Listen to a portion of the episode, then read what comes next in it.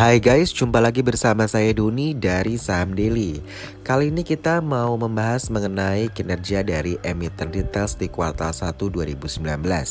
Ya, kalau kita bicara mengenai emiten retail ini tentu juga berkaitan dengan laju pertumbuhan dari sektor e-commerce ya di mana beberapa emiten retail ini sempat menutup beberapa gerainya dikarenakan mengalami kerugian gitu ya. Yang memang disinyalir bahwa mereka mengalami kerugian dikarenakan uh, kalah bersaing dengan e-commerce ya di mana laju e-commerce ini begitu cepat di mana orang zaman sekarang ini kalau belanja ya online saja begitu ya kalau teman-teman masih ingat ketika beberapa minggu yang lalu heboh terkait diskon besar-besaran di 6 jaringan retail Giant Supermarket ya, di mana teman-teman tahu bahwa Giant Supermarket ini kan ini kan merupakan bagian dari PT Hero Supermarket Tbk ya, dengan kode emitennya Hero begitu di mana Hero selaku pengelola Giant ini akan menghentikan operasi 6 Giant tersebut per tanggal 28 Juli 2019 ini. Dan kalau teman-teman ingat di tahun lalu pun ya, itu Hero telah menutup 26 gerai Giant supermarket begitu ya. Nah ini tidak hanya terjadi di emiten Hero tetapi juga pada emiten-emiten lainnya. Misalnya kita sebut PT Matahari Putra Prima TBK kode emitennya MPPA Lalu ada PT Matahari Department Store TBK kode emitennya LPPF Lalu ada PT Ramayana Lestari Sentosa TBK kode emitennya RALS ya dan juga ada PT Mitra Adi Perkasa Tbk dengan kode, kode emiten MAPI di mana MAPI ini juga menutup gerai brand ternamanya seperti New Look, Debenhams dan Lotus Department Store.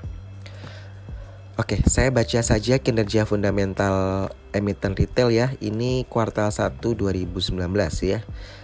Uh, untuk pertama saya baca dari PT Tifon Mobile Indonesia Tbk kode emitennya Tele ya. Ini laba bersihnya 52,51 miliar lalu NPM-nya di 0,79 persen ROA-nya di minus 8,82 kali.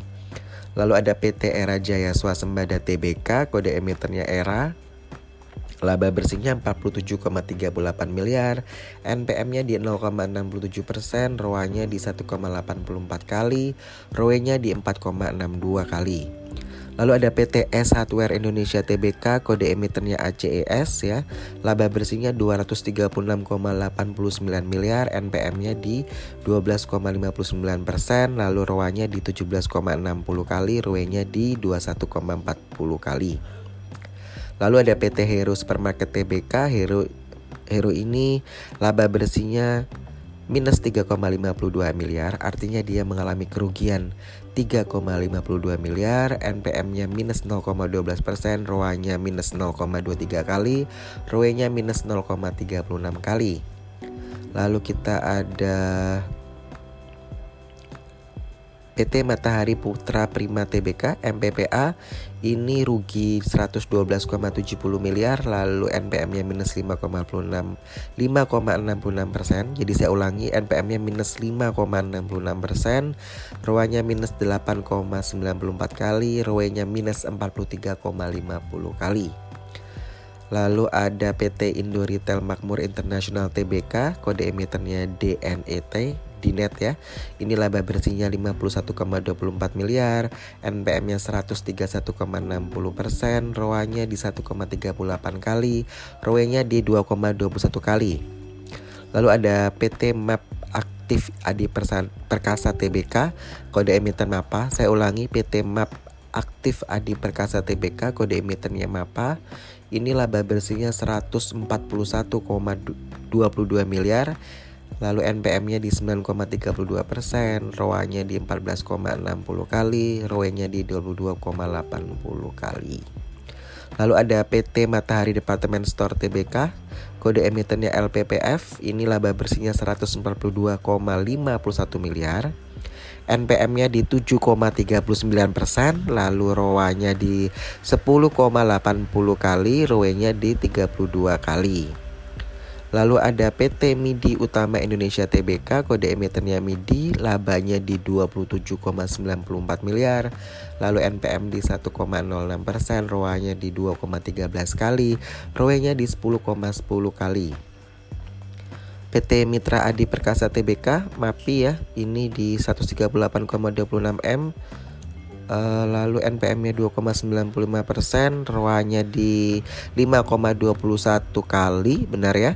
Lalu ROE-nya di 10,70 kali. Sedangkan eh, PT Rama Ramayana Lestari Sentosa Tbk kode emitennya RALS ini labanya 77,50 miliar, lalu NPM-nya di 7,41 persen, ROA-nya di 5,90 kali, ROE-nya di 7,91 kali. Lalu ada PT Sumber Alvaria Trijaya Tbk, kode emitennya AMRT, ini laba bersih 201,71 miliar, NPM-nya di 1,21 persen, ROA-nya di 3,54 kali, lalu ROE-nya di 13,20 kali. Kalau kita lihat memang Hero dan MPPA ini yang mengalami kerugian ya di mana masing-masing mencatat kerugian Hero itu di 3,52 miliar lalu uh, eh, MPPA mengalami kerugian 112,70 miliar. Sementara itu untuk emiten-emiten yang mencatatkan pertumbuhan laba bersih negatif ya yaitu LPPF, MAPI, lalu ERA dan Tele ini uh, memang laba ruginya pertumbuhannya maksud saya pertumbuhan laba bersihnya itu memang mengalami negatif ya. Untuk era dan tele ini fokusnya pada penjualan ponsel dan produk telekomunikasi ya. Jadi eh, adanya isu mengenai bukan isu lagi tapi berita ya mengenai pemblokiran IMEI ya di mana teman-teman yang suka membeli ponsel uh, dari luar negeri ya dibawa ke Indonesia lalu membeli ponsel-ponsel BM nah itu uh, pemerintah sedang mengeluarkan uh, aturan soal berencana mengeluarkan aturan soal pemblokiran IMEI ya begitu. Jadi ada tiga kementerian yaitu Kementerian Kominfo, Kementerian Perindustrian dan Kementerian Perdagangan di mana mereka akan uh, secara terpisah ya, tapi waktu yang sama yaitu tanggal 17 Agustus 2019 akan uh, menandatangani uh, aturan soal pemblokiran IMEI itu begitu ya. Jadi tentu ini menjadi sentimen positif bagi emiten era dan tele ya terkait penjualan ponsel. Jadi kalau penjualan ponsel yang black market itu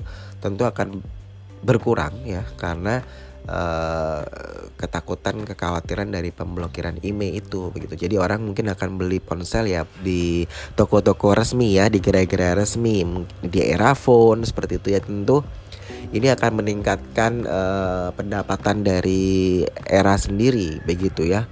Makanya kalau kita lihat bahwa uh, era sempat uh, drop dulu ya uh, hingga ke level seribu rupiah ya lalu setelah itu dia rebound dan sekarang di harga 2000-an harga, harga sahamnya begitu. Tapi emang era ini kalau di 2018 teman-teman sempat lihat ya, dia dari 2200 turun ke 1600 naik lagi ke 2200. Lalu 2019 dia turun lagi ke level 1000 lalu sekarang di pertengahan Juli ini dia naik di kisaran 2000-an lagi begitu ya. Uh, ya ini tentu terkait dengan isu-isu ini ya. Seperti itu. Jadi uh, kalau kita lihat tadi yang saya sudah bacakan mengenai kinerja emiten retail kuartal 1 2019 uh, S Hardware ya yang memang berhasil memimpin uh, dari pencapaian laba bersih tertinggi dengan perolehannya tadi 236,89 miliar di mana S Hardware teman-teman tahu bahwa mereka menjual produk-produk rumah tangga ya. Namun kalau kita lihat dari segi NPM ya net profit margin tadi maka yang jadi urutan nomor satu itu adalah PT Indo Retail Makmur International Tbk atau Dinet ya dengan perolehan 131,6 persen. Ini artinya laba bersih per perusahaan pengelola toko retail Indomaret ini berhasil melebihi pemasukan begitu ya.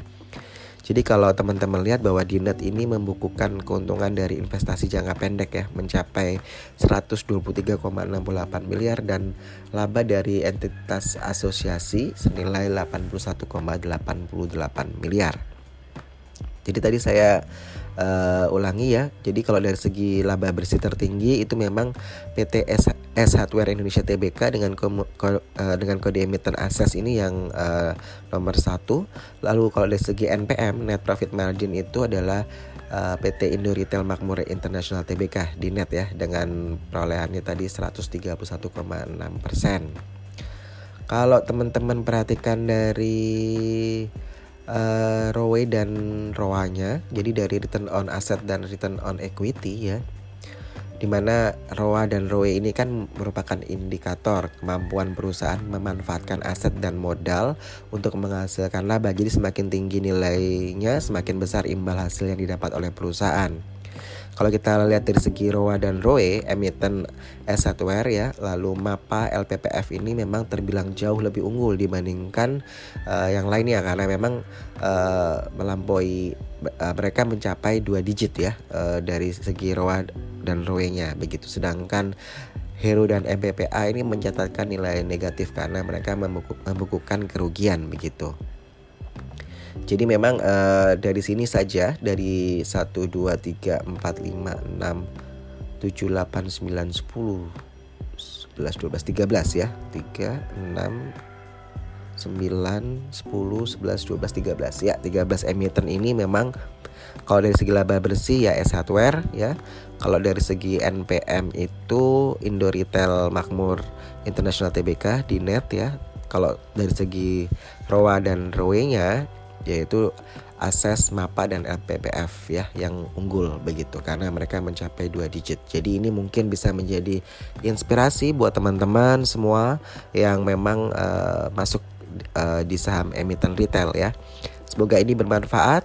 Uh, terus follow, uh, kasih rating, kasih review uh, podcastnya Saham Daily baik melalui Apple Podcast atau Google Podcast atau Spotify ya. Terutama untuk yang pakai iPhone ya uh, tetap kasih rating dan review supaya teman-teman tim dari Saham Daily ini makin semangat lagi untuk sharing podcast-podcast yang bermanfaat tentang saham. Dan follow juga Instagram kita di Saham Daily. Oke, saya Doni dari Saham Daily out.